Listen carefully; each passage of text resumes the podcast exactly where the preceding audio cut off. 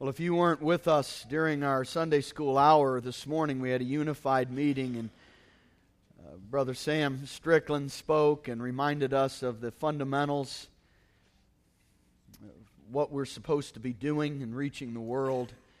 And so it is a wonderful privilege to be able to welcome him back up to our pulpit. And I just want to let you folks know that. Uh, Sam and Virginia are a great encouragement to me and Linda personally, and I know they are a great encouragement uh, to you and uh, to all of us here at our church. Uh, we, we can't do the things that you do, Brother Sam. We can't go to the places that you go to, and frankly, many of us don't want to go to some of those places. They're very dangerous. And I'm glad, I'm glad that you got a call to go from the Lord because you wouldn't go there either if it weren't for Jesus Christ calling you.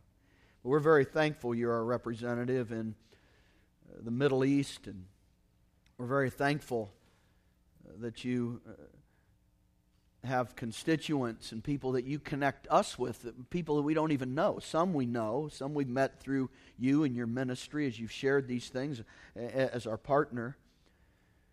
But we're very thankful that uh, we have a representative such as you in a place like that. And we're just very thankful for some of the personal things you've shared with us about your life and ministry this morning.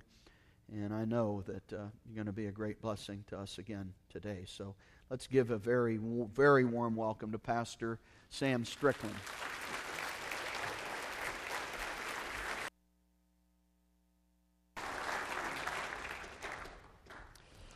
Well, thank you, and it's always a blessing to be here. And when I go, I have you in my heart, as all of the churches that support us, and I have the people in the Middle East in my heart. And oftentimes I come back and people say, uh, Why do you go there? I never intended to go there, but I was asked to go when I was a pastor in 2002 uh, to go to Beirut, Lebanon. That was my first experience of being there, and Lord began to speak to my heart as time went on. I have a good friend who's from Beirut, uh, who came to the United States to attend college. Uh, he got saved as a boy. His parents got saved as well. He grew up in a Christian home, basically, at, at a certain age. Uh, finally came to the United States. He was not going to go back. He majored in business. He was a controller of a small company. Uh, he met his wife. She's from Niagara Falls, New York. Um, she, of course, was a Christian as well. And uh, this was in 1975 to 78, something like that. War was in Lebanon, and all the missionaries had to leave. Many American missionaries had gone there in the 50s, uh, but because of all the conflict, uh, they had to leave the country.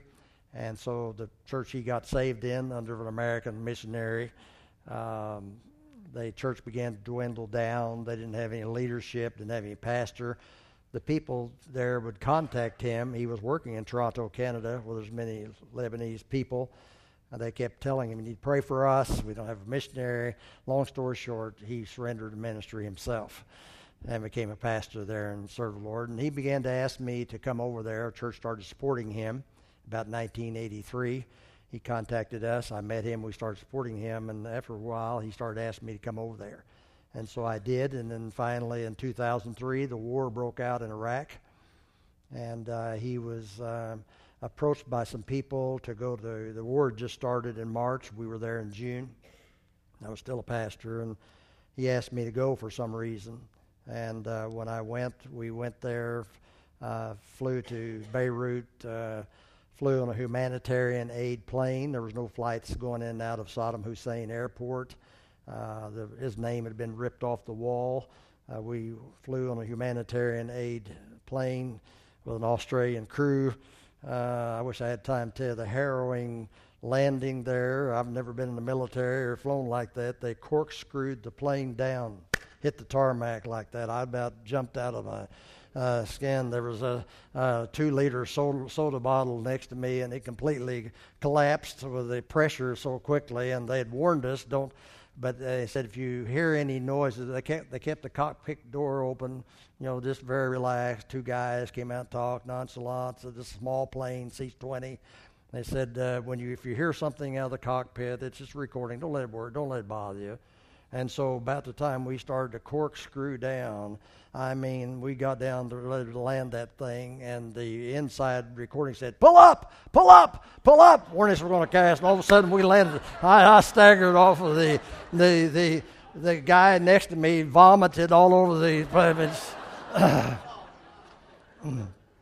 I've never had such an experience in my life. I hope to never again. And I thought we get to fly out of here that same way. Also, they they corkscrew down to get into protected airspace to keep them getting shot down, and so that's why they do it that way. I had never been in such an experience there. They they landed that way, and uh, but anyway, we went to Baghdad. Um, there were believers there, even under Saddam Hussein, when it was against the law. Uh, many of them got arrested. I've seen the apartment where 57 of them were, 58 of them were meeting in an apartment uh, against the law, and Saddam Hussein had the secret police uh, sitting in services they did not realize and reporting what was going on, and finally arrested all of them. Um, people were in prison, some women, women for about a year, men for 10 years.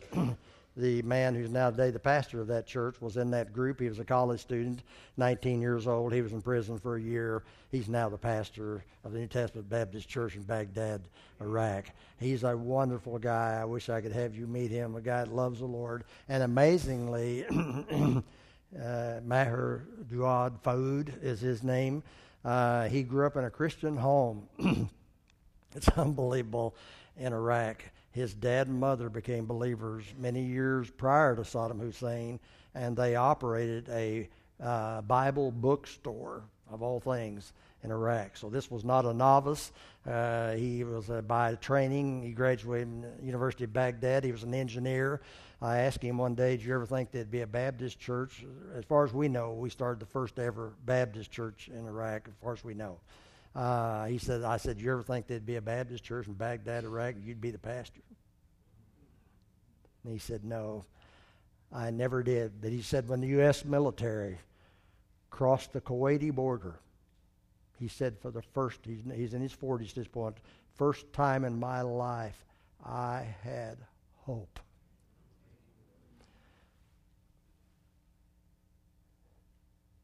That's what your people you send out here providing hope. The military provided freedom. The gospel came to provide hope. And he has a Bible Institute. They have a Christian radio station. Get this, the only one allowed because he got in when the U.S. military was under control. Uh, they preach the gospel. They have a station in Baghdad. They have a Christian radio station in Basra. They have one they're trying to start in Mosul. It is unbelievable. And people call in, Muslims get saved. It is phenomenal. And so that was my experience to go in there. But let me say this when I was in Baghdad, and I've heard it since. Uh, a lady came up to me and said, "You know, when you get back to the United States, would you give us, would you give them a message?" And I said, "I will, and I take this very seriously. So I may have done it here before, but I'm going to do it again." They say, "When you get back to the United States, the churches that prayed for us." And the churches that paid your way to come when you get back to the United States, give them this message. I said, I will, so I am. She said, tell them thank you. Thank you for caring. And thank you for giving. And thank you for sharing the gospel with us. And so that's what this missionary conference is about, is making a difference in the world. Let's turn to book of Second Corinthians. We'll be in Second Corinthians 8 and 9. We're going to talk today about this called faith promise. Uh, missionary giving, it's based upon principles, of course, are given in 2 Corinthians 8 and 9. And underlying these principles is always the teaching of grace. Um, it's called grace giving many times. Uh, grace is mentioned many times in these chapters. If you look in chapter 8, verse 1, it says, Moreover, brethren, do we do you to wit of the grace of God. Notice verse 6. It says, Insomuch that we desired Titus, that as he had begun, so he would also finish you the same grace. Also, verse 9, if you know the grace of our Lord Jesus Christ, that though he was rich, yet for your sakes he became poor, that ye through his poverty might be made rich. Go down to verse 19. And not that only, but who was also chosen of the churches to travel with us with this grace, which is administered by us to the glory of the same Lord and declaration of your ready mind. And then uh, we see all these mentions. And then go to chapter 9 in verse uh, uh, 8. It says, And God is able to make all grace. Notice a number of times the word grace abound toward you, that you always having all sufficiency in all things, be abound to every good work. And then notice verse 14 in chapter 9, and by their prayer for you, which long after you, for the exceeding grace of God in you. So this is a, because of the grace of God that we have experienced. This is why we give back to God in grace. And he shows us examples of that. And that's based very simply it's grace giving by faith. Uh, we trust Christ for salvation. He gives us salvation. He extends His grace to us. He gives us what we don't deserve. And in mercy, gives us not what we do deserve. And we give out of a heart that's motivated and moved by the grace of God. And we're told the Macedonian Christians gave liberty, as we notice back in chapter 8, verse 1 and 2. Moreover, brethren, do you, we do you to wit of the grace of God bestowed on the church of Macedonia, how that in great trial of affliction, the abundance of their joy and their deep poverty abounded under the riches of their liberality. Now, the scenario will lay the scene here. The uh, Macedonians were divided in north and south, and Macedonia was a certain segment of uh, of that uh, area, uh, Greece, and so we see that uh, the church at Jerusalem now, the New Testament apostles have gone out, the gospel's gone out, people have been reached with the gospel. Church back in Jerusalem was suffering, they needed help, they needed encouragement, uh, and so the apostle Paul lays out this plan uh, to give help and aid and financial support of ministries and churches outside your own. Now, this was not done before. They basically took care of themselves. That was it. But he began to talk to them about expanding your vision, expanding your view, your world, and see this world as I see it. And he said, We need to uh, give and to help people beyond us uh, in a financial way. And he basically gave them a year to do so. And so, dif- typically, under Faith Promise, you have a conference or you have uh, teaching on it once a year, and so you make a commitment for this year only. It's a year at a time, and however God leads each year to year, you make this commitment to God. It's not for the pastor, it's not for us locally, it's not for the church locally. Uh, no one knows a name, you don't put a name on anything, uh, but you're saying by the grace of God that I've been given, I'm going to give out and beyond that. And so it says here that those who practically uh, had nothing, uh, they, but Jesus, they gave to this, to this offering. And Jesus, who had everything, he gave by the same standard. I think that's significant. They're asking you to do by grace what Jesus said he did by grace when he left heaven and came down to this earth. It's all by the same standard, it's by the grace standard. And in this respect, faith promise missionary giving differs from the tithe. The tithe is 10% of our income. It was instituted in the Old Testament. But Jesus said in Matthew 23, when he spoke to Pharisees and Sadducees, he said, You've tithed of your uh, seeds, uh, anise and cumin and all of that. And he said, You, uh but you said you've left uh, the other things undone. Uh, he said, you, you have given, but you've, you've, held out. So he said, But these things you ought to have done. In other words, he, he re, iterated the need that you ought to have given the 10%. Uh, but he said you need to also develop another heart attitude and not just by uh, trying to do this without any heart behind it. And so it's a faith promise given as God lays something on your heart, and it's up to between you and God. I'll give you an example of that. When I was five years old, and I can still see myself standing in our living room and see my dad there, and we were getting ready to go to church, and he gave me a nickel, and he said, Son, I want you to put this in the offering today. It came from him, it did not come from me. Well, because I was not saved yet, my sinful, wicked heart I got greedy, and you'd have to forgive me. I was lost. I wasn't under grace. And so, as I sat there and the offering plate was passed, I could not pull that nickel out of my pocket and put it in the plate. I mean, I just greed got the best of me. And you got to realize I'm old enough, you know, that you get a soda for a nickel, you can buy several things for a nickel is a big deal. You know, I mean, uh, it's a lot of money for a five year old, and, and I did not give it. Well, isn't it amazing how parents are almost like God sometimes? They know certain things are going to. and uh, so I, I was a scofflaw, you know, I just violated my parents' rule and the law. And so that afternoon, my dad said to me, Son, did you put your I don't know why he asked me. I think he already knew. But he said, uh, Son, did you put your nickel into the offering plate? And I can still see it today. And I dropped my head. And I said, No, I didn't. And my dad said to me, Son, that was given to you to put in the offering plate. So he said, We're going to go back to church tonight. And he said, I want you to put your nickel in the offering plate. And he said, Don't ever do that again. I can say from all these years, I never did it again. What's God is God's. Your tithe belongs to God. And in that childlike way, I had to learn a lesson. That was not mine to keep, that was mine to give.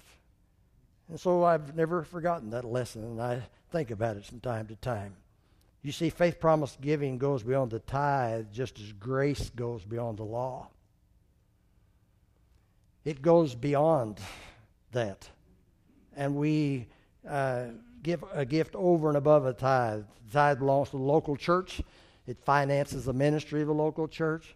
And God says, Now I want you to look beyond. And the Apostle Paul's teaching this here Let's go beyond, as he wrote to Corinthians, to go beyond our church body, to our place, and to see people beyond us that also we could help uh, come to know Christ as their Savior. And we determined how large a gift we give, but we're to be guided in our under- giving by an understanding of grace. And so I want to speak to you about grace as it relates to missionary giving, faith promise missionary giving. And for this message, then, I want to draw four giving principles from these two chapters that are true of this type of grace giving. Number one, it is personalized giving. Notice what it says in 2 Corinthians chapter 9, verse 7. 2 Corinthians 9 7. Every man, we could say every woman, every person, according as he purposeth in his heart, so let him give. He's speaking of this offering that they're going to send out to other people away from them. They're going to take up a special offering. They already people tithe to their local body. They're going to take up this special offering over and above a tithe, and they're going to send that out to this other place and back in Jerusalem where there are Christians there and believers there that needed help and they needed training and so forth as we think about that. So it is, he said, every person, every man according as he purposes, where in his heart so let him give. It's not something demanded. It's not something you have to do. If you don't, God doesn't impress you to do it, then that's between you and God. Uh, it's something that we do out of our heart because we've been recipients of grace. We who are recipients of grace ought to be gracious, and that applies to all hours of our life and this area of giving to others in need, spiritual need around the world. And so, first, it's personalized giving. It's an individual, personal decision between you and God. You search your own heart, then you get together with the Lord, and you say, Lord, what would you have me to give above a tithe uh, to missions outside of my local church? And if God confirms that amount, if God lays an amount on your heart, then you make it what we call a faith uh, promise commitment to give that amount. And each of us then must seek the Lord's blessing in that area and determine what He wants us to give. That's why it's important that you receive that devotional and that you have received or you're receiving a card. So it's not something done haphazardly. It's something that's done on purpose with thought and plan and prayer. And so the poverty stricken Macedonians, he said, they had next to nothing to give. And so Paul used the Macedonians as an illustration to um, the Corinthians of what you ought to do. It'd be like God saying to the church here in uh, Massillon, what the, I'm going to use an example of a church in Cleveland, what they did to try to encourage you to do the same pattern, to follow the same thing. So he did use that comparison of what others were doing, and he said this is what they were doing.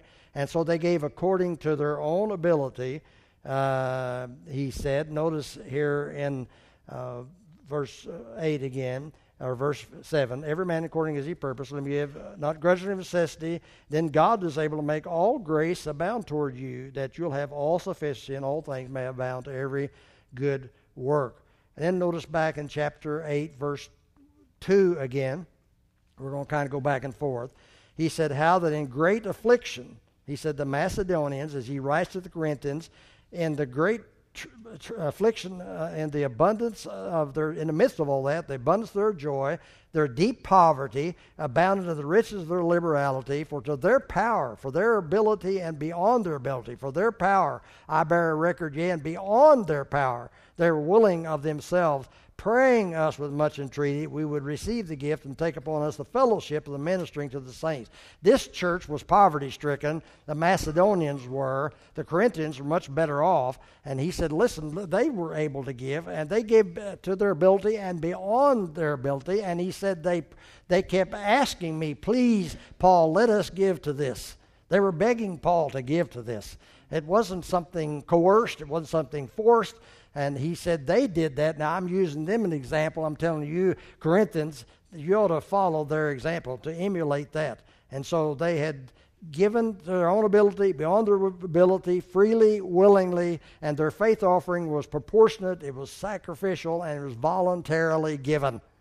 And the Lord had blessed them with everything, but He had made Himself poor. Notice in chapter 8, verse 9 again, He refers to the Lord Jesus and he uses him as an example. And he said, For you know the grace of our Lord Jesus Christ, that though he was rich, for yet for your sakes he became poor, that ye through his poverty might be rich. What an example. He, he took Christ as the example. Uh, who possessed everything, Christ who owned everything, owner possession of everything, sovereign over everything. Yet he gave uh, himself. He gave as he was directed. He said, follow that example and follow these examples that have been given to you by grace. And God accepts our gift based upon what he knows we can give. First off, it's personalized giving. I want to make sure you get it here. What's the first one? It's what? Personalized giving. Secondly, in this passage, notice in 2 Corinthians 9 7, it is purposeful giving. Again in chapter 9, verse 7 Every man according as he purposeth in his heart, so let him give, not grudgingly or necessity, for God loveth a cheerful giver. Every man as he purposes in his heart. Now we make we pray, we make up our minds what God would have us to give, and then we purpose to give that each week. And the year progresses, we may have to adjust our spending in order to perform uh, what we've committed to do by faith. But faith promise giving is never accidental, it's never incidental, it is done on purpose. You know, sometimes people say, I give accidentally, it just happened. Well, it doesn't much happen that way. Or they say, well, it was incidental. If I have anything left over at the end of the week, then I will give that. No, it's purposeful giving. Personalized giving, purposeful giving, and, and faith promises planned giving uh, performed consistently over a given period. In your case, it was a year. In this case, it was a year. And Paul took the Corinthians' commitment and gave them a year. Notice back in chapter 8, verse 10. Chapter 8, 10. He said, And herein I give my advice, for this is expedient for you who have begun before, not only to do, but also to be forward a year ago. They had made a commitment back a year before, they hadn't followed through. He said, Now therefore, verse 11, perform the doing of your commitment, that as there was a readiness to will back a year ago, so there may be a performance also out of that which you have, and you'll follow through. So he gave them a year to fulfill this. He's just calling on them to do it because it is purposeful giving. We make a commitment to give a certain amount each week or month or however you do it for the next year that we might have the means to support our missionaries another year. I want you to notice thirdly, in 2 Corinthians chapter 9 verse 8, it is productive giving. Productive giving. Let's go back to the first one. What's the first one? Personalized giving. What's the second one? Purposeful giving. We come to the third one, it is um,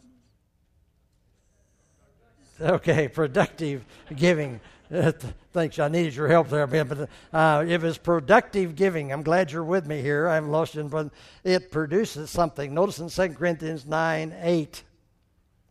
And this is the promise, and God is able to make all grace abound toward you, that ye always having all sufficiency in all things may abound to every good work.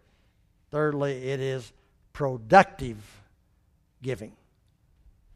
It is personalized giving. It is purposeful giving. It is productive giving. God is able because it produces faith. As I mentioned in Sunday school, I was a college student. I was sitting back in the back uh, of a missions, faith promise missions conference of a church that uh, was totally involved in this. And I was paying my way through college and I didn't have much. And, and so I remember sitting, they passed out a commitment card. I'd never heard of this before in my life till I was there that week and heard it. And like I mentioned earlier, I wasn't even a member of the church yet. But I sat back there and I bowed my head and I said, Lord, what would you have me to do? I was not a pastor. I was not studying to be a pastor. I was a university student. I didn't know my wife. I didn't have my children. I never knew what God. I didn't know I was ever going to go to any other country. And I fill, I took that out and I filled that out and I dropped that in the offering plate. And I started giving to missions as about a 19, say 20 year old person. And I've been giving to Faith Promise Missions all these years. I pastored two churches. I've taught both of them to do this.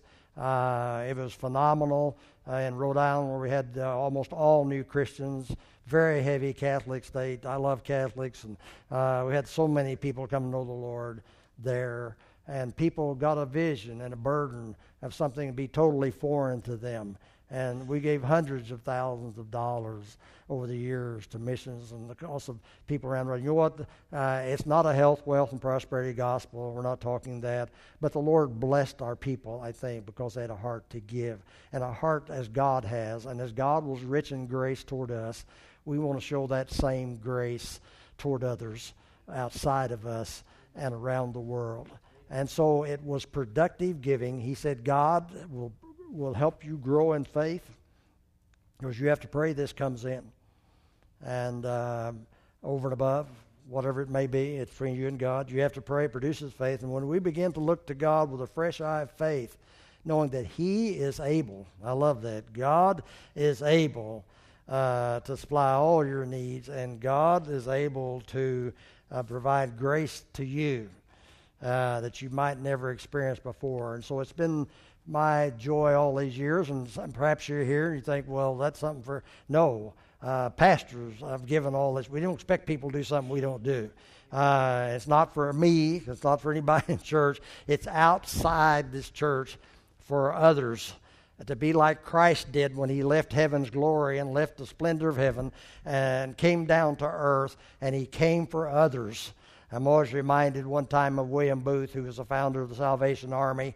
Uh, he'd been uh, part of the Methodist denomination. He had kind of a spunky wife also, and she was really involved in the ministry. And they were having a meeting uh, in conjunction, the Methodist brethren, about his ministry to all the derelicts and out uh, people outside uh, what we would think is decent company, and he already had this ministry idea of Salvation Army, and, and they told him, You need to stop this, and if you don't, uh, then we're going to defrock you from the Methodist denomination. And his wife heard this. She was sitting up on the balcony, and it paused for a second. She leaned over the balcony, and she said, uh, "She said it's for others, William Booth. Say no to them. Say no to them, William. Which for others we're after." And all of his life from then on, William Booth always had that motto others and that song we sang, Others, Lord. Yes, others. Let this my motto be. Yes, it's others. That's what Jesus had. We have a burden and a compassion and a desire for this work, of course, and that's why we tithe.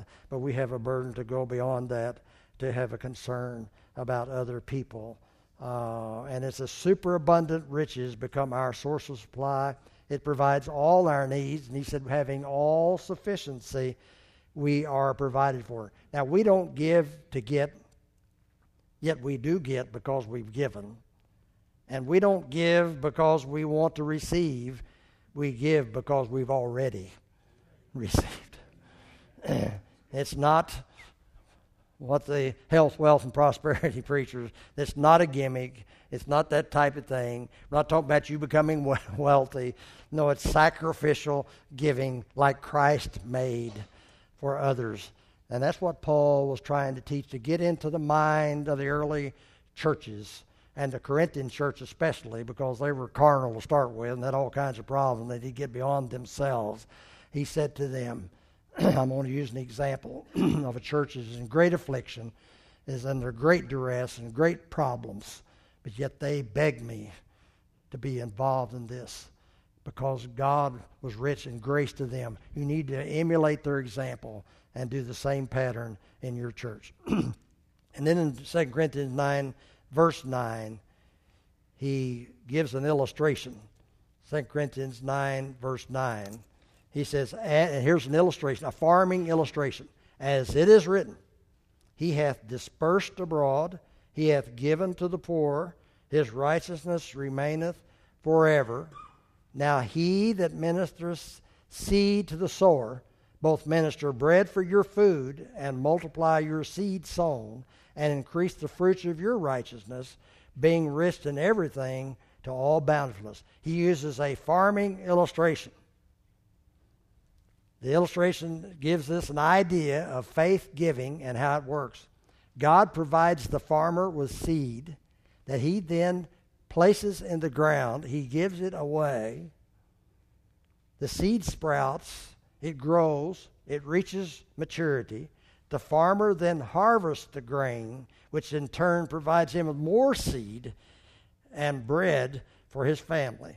And so what he gave came back because it provided now enough for him, but also many others as well. Now, let me ask you a question. Do you know how many stalks of corn, or how many ears a stalk of corn has? Typically, two to four. You know how many kernels are on a ear of corn? Anywhere from 500 to 1200, average of 800. If there's two to four ears on a stalk of corn, if you had two, that'd be 1,600 kernels. If you had four, it'd be 3,200 kernels. I think you're getting the idea here, folks. This is quite an investment that we should not pass on and throw away. He said, Yes, that, that farmer grows that. Now he has food for himself, but he has plenty of others to sell and do other things with. He said, This is the principle of this idea of, and give, of, of faith promise giving. He has to give it, separate himself from it, turn loose from it, and it looks like he's throwing it away. But when springtime comes and the harvest comes, up comes this crop which will provide food for him for the rest of the year, and now multiple times over and above and away from that. He said, We need to learn to be generous. We need to be people of heart, people looking beyond ourselves, and it causes us to get away from self centeredness and selfishness. And he said that's why it needs to be done. An idea of then, he gives an example of a church, but most important, he gives an example of Jesus Christ himself, who exhibits his grace giving, if you will, by coming down to this earth and giving that example of what we ought to do. And he said, This is what will happen. So the first one is what kind of giving? Let's say it again. First one, what? Second one, purposeful. Third one, what? Productive. It produces something. I want you to notice nextly in 2 Corinthians 9 11. Being, I didn't read the last part of it, being enriched in everything to all bountifulness, which causes through us thanksgiving to God. You know what happens in verse 11? It's praise inspiring giving. It produces praise around the world. The people who receive this are going to praise God that you gave. You imagine? You can call people missionaries. You can call people in foreign countries to praise God for you. It's praise inspiring giving we praise God for what He and Grace has given us, uh, and then they praise God, and two good things will result from this ministry giving. The needs of others will be met, and they will joyfully express their gratitude to us. The missionaries will be provided for. Other people will come to know Christ as their Savior. Uh, they'll be able to continue the mission field. The work of God will get done. And while crops are growing here, if you will, seeds being planted here, and people come up and get saved, you're in conjunction and connection with people all the world where the same thing happen. And one day, waiting you get to glory, we'll see all of them again. You have a part of that. You wouldn't want to miss that at all. Now you're looking, I had four older brothers. I was youngest brother, and they said I was a tightwad from youth. They said I had every nickel I've ever made. That's why I kept that nickel my dad gave me. Uh, I call it being frugal. My wife says I'm a tightwad, uh, Ebenezer Scrooge, and so it was always kind of hard for me, you know, to do this. You know, and I thought, boy, if I can get loose like this, uh, anybody can get loose like this. Uh, and I found out that God was pleased, that my heart was expanded, my selfishness was uh, shut down. It allows others. And when you, the Bible says, where your treasure is, there will your heart be also. And sometimes we say that backwards. But your heart follows your treasure, not the other way around. We tend to reverse it. Where your treasure is, there your heart be. But we could reverse it and say where your heart is, that's where you put your treasure.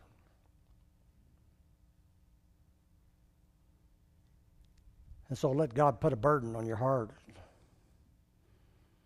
I was a college student, walked into, I, after I surrendered to preach, I switched where I was studying, went to a Bible college, and I walked in, and I, first time I was ever there, very large church also, and I'd never been in this town. I was, it was like 120 miles from where I grew up, and I looked up in the choir, and I saw a blonde sitting in the choir. And I leaned over to the guys, first time ever. I leaned over to the guys who were sitting next to me, some college students. I wasn't even a member of church. I mean, I just went there first time. I said, You see the blonde sitting in the choir? They said, Yes. I said, I'm going to marry her. they laughed. they said, Sure you are, Strickland. Yeah, sure.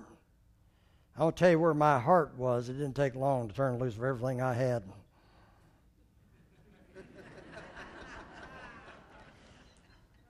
you imagine how much she's cost me in 50 years? 50 We've been married 54 years. You married?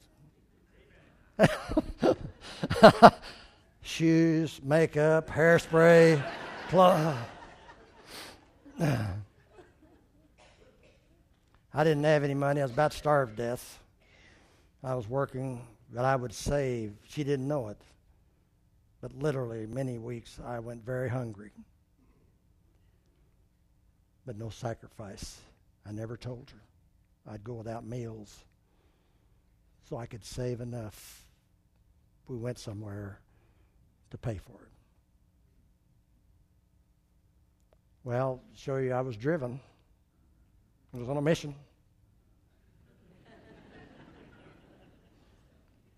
I didn't know her. We had a very, it was a church around about 2,000 uh, or more, and they did have a large college age group, and so there was a pre-service before Sunday night.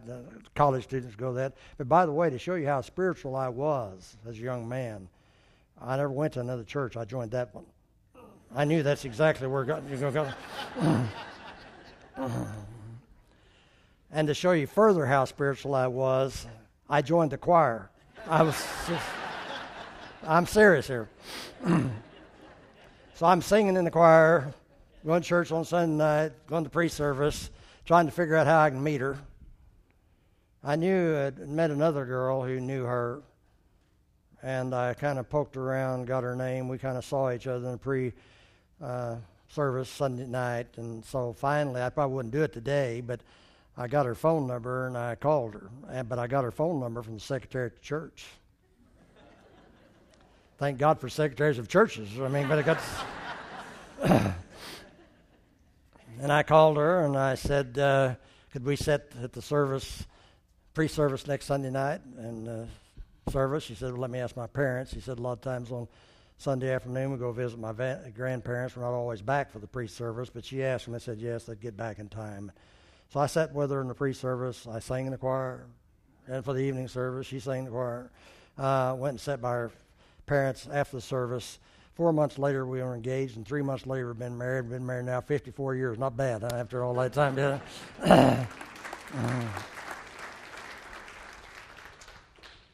I was on a mission. My heart was someplace. And I was willing to make sacrifices and do anything I could for that.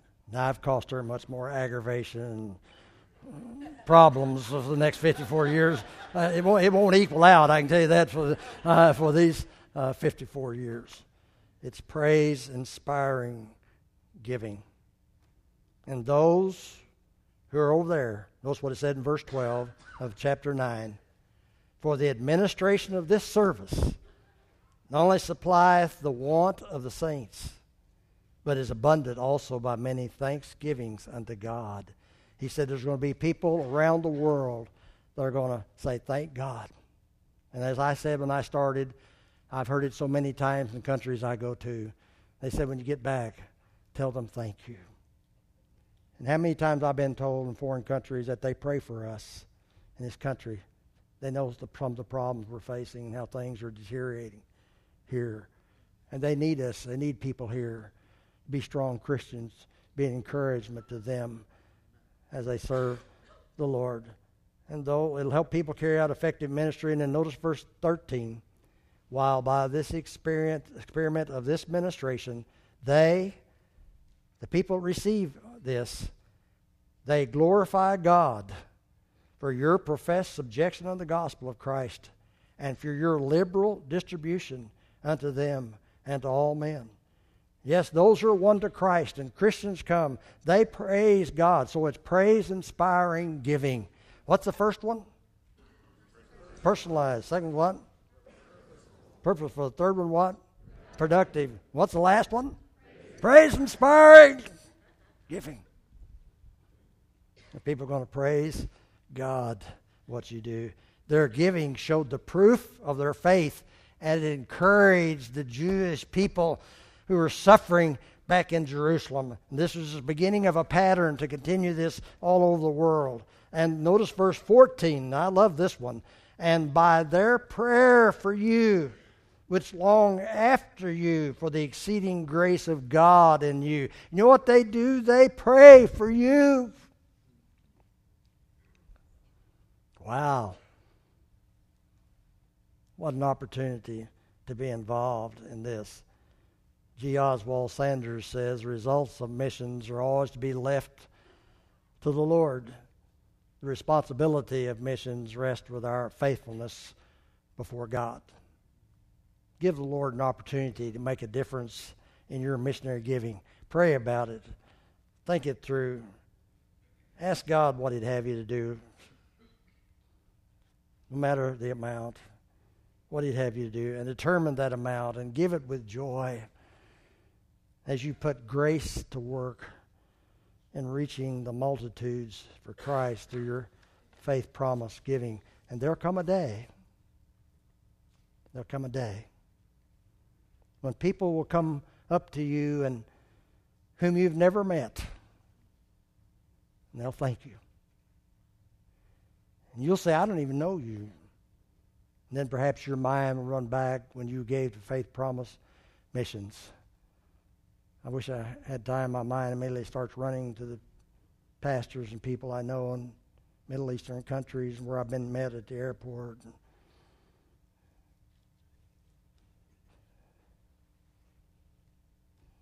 And the thankfulness.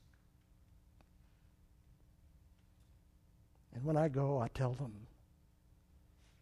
I'm not here because I'm such a wonderful person, so I had to come here. I'm here because I represent Christ.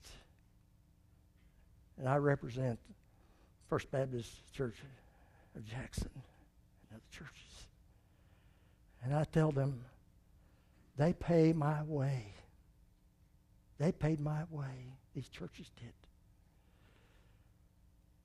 For me to be able to come here and tell you that God loves you. God cares about you. When I leave, I'll usually have a, several men meet me at the airport and they'll grab my luggage. And when I get ready to leave, several will go back. These are national pastors. And they'll go back and say, You're coming back, aren't you? And I always say, by the grace of God. I am. They can't be here today. I wish I could bring some of them. This church supports Ayub David. He's a pastor in Pakistan. I'd like for him to be able to come sometime. Pakistan is one of the most phenomenal ministries I've ever been in.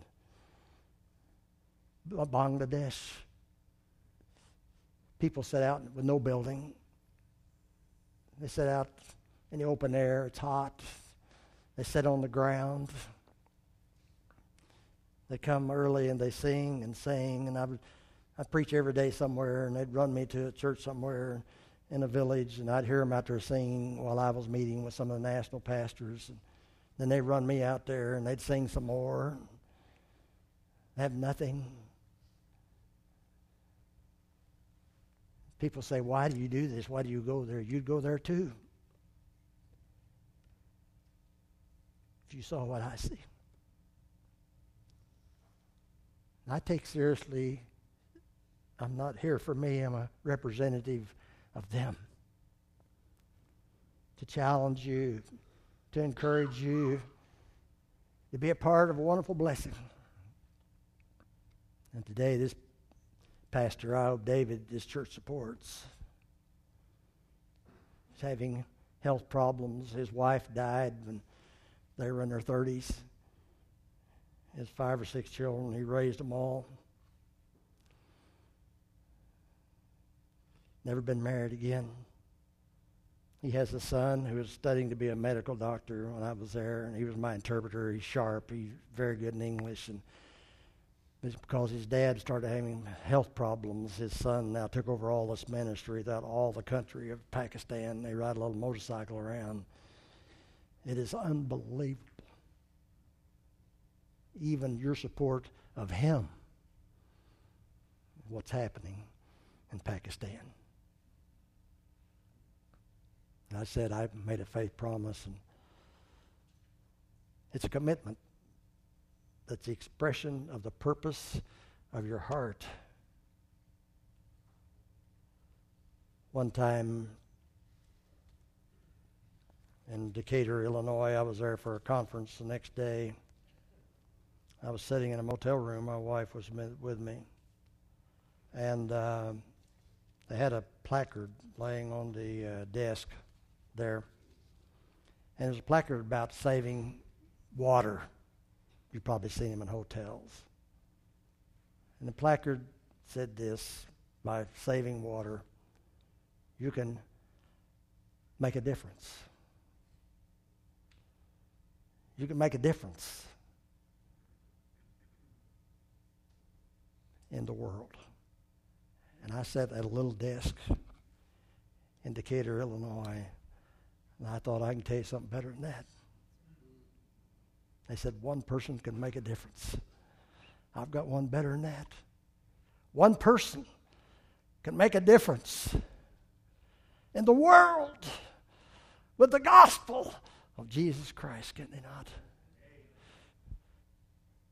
More than the planet, more than the water, more than all these other things, you can make a difference. One day I was in interior of Sudan. It was December. It's always hot, steaming hot, metal buildings. We slept out with camels and goats, and slept out under the stars because there was no place else to stay. And we got in a vehicle and rode to the interior of Sudan. Had a driver, a little four-wheel drive vehicle, and we drove across pastures, literally no fences. It literally pastures, just jumping and bouncing, till I didn't know where we were going. And it they couldn't drive more than five miles an hour probably, and we'd run through villages, and they'd come running out. Someone said, "You're the first white person uh, we've seen, this younger people have ever seen here." And they'd have schools out there meeting under trees, and the guy would say, "Go ahead and tell them something." So I'd get out in the middle, they'd surround us, and I'd start talking to them about the gospel. And it was hot, and I was away from home, and I thought of something hit me. My mind ran in a flashback the setting in my farmhouse. My mother, who did not have a driver's license, never knew how to drive. She had five sons. We had a driver, my dad did. But she had a heart for God. She'd listen to radio preachers. Our church didn't really support missionaries we went to, but I saw myself reading a periodical as a 16 year old back home while I'm sitting in the interior of Sudan. And the periodical was Sudan Interior mission. And I thought, my mother's been dead all these years. Little did she know, and she sent money to them. Little did she know that while she's in heaven, one day her youngest son will be preaching the gospel in the interior of Sudan. I want to tell you, her giving, it came back, did it not, to her?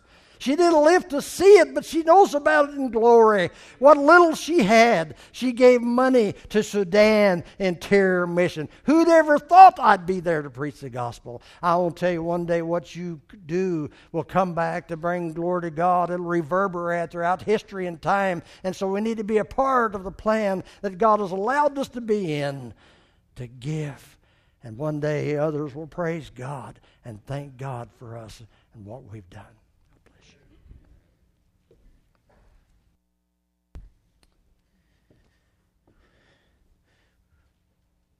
Please bow your heads?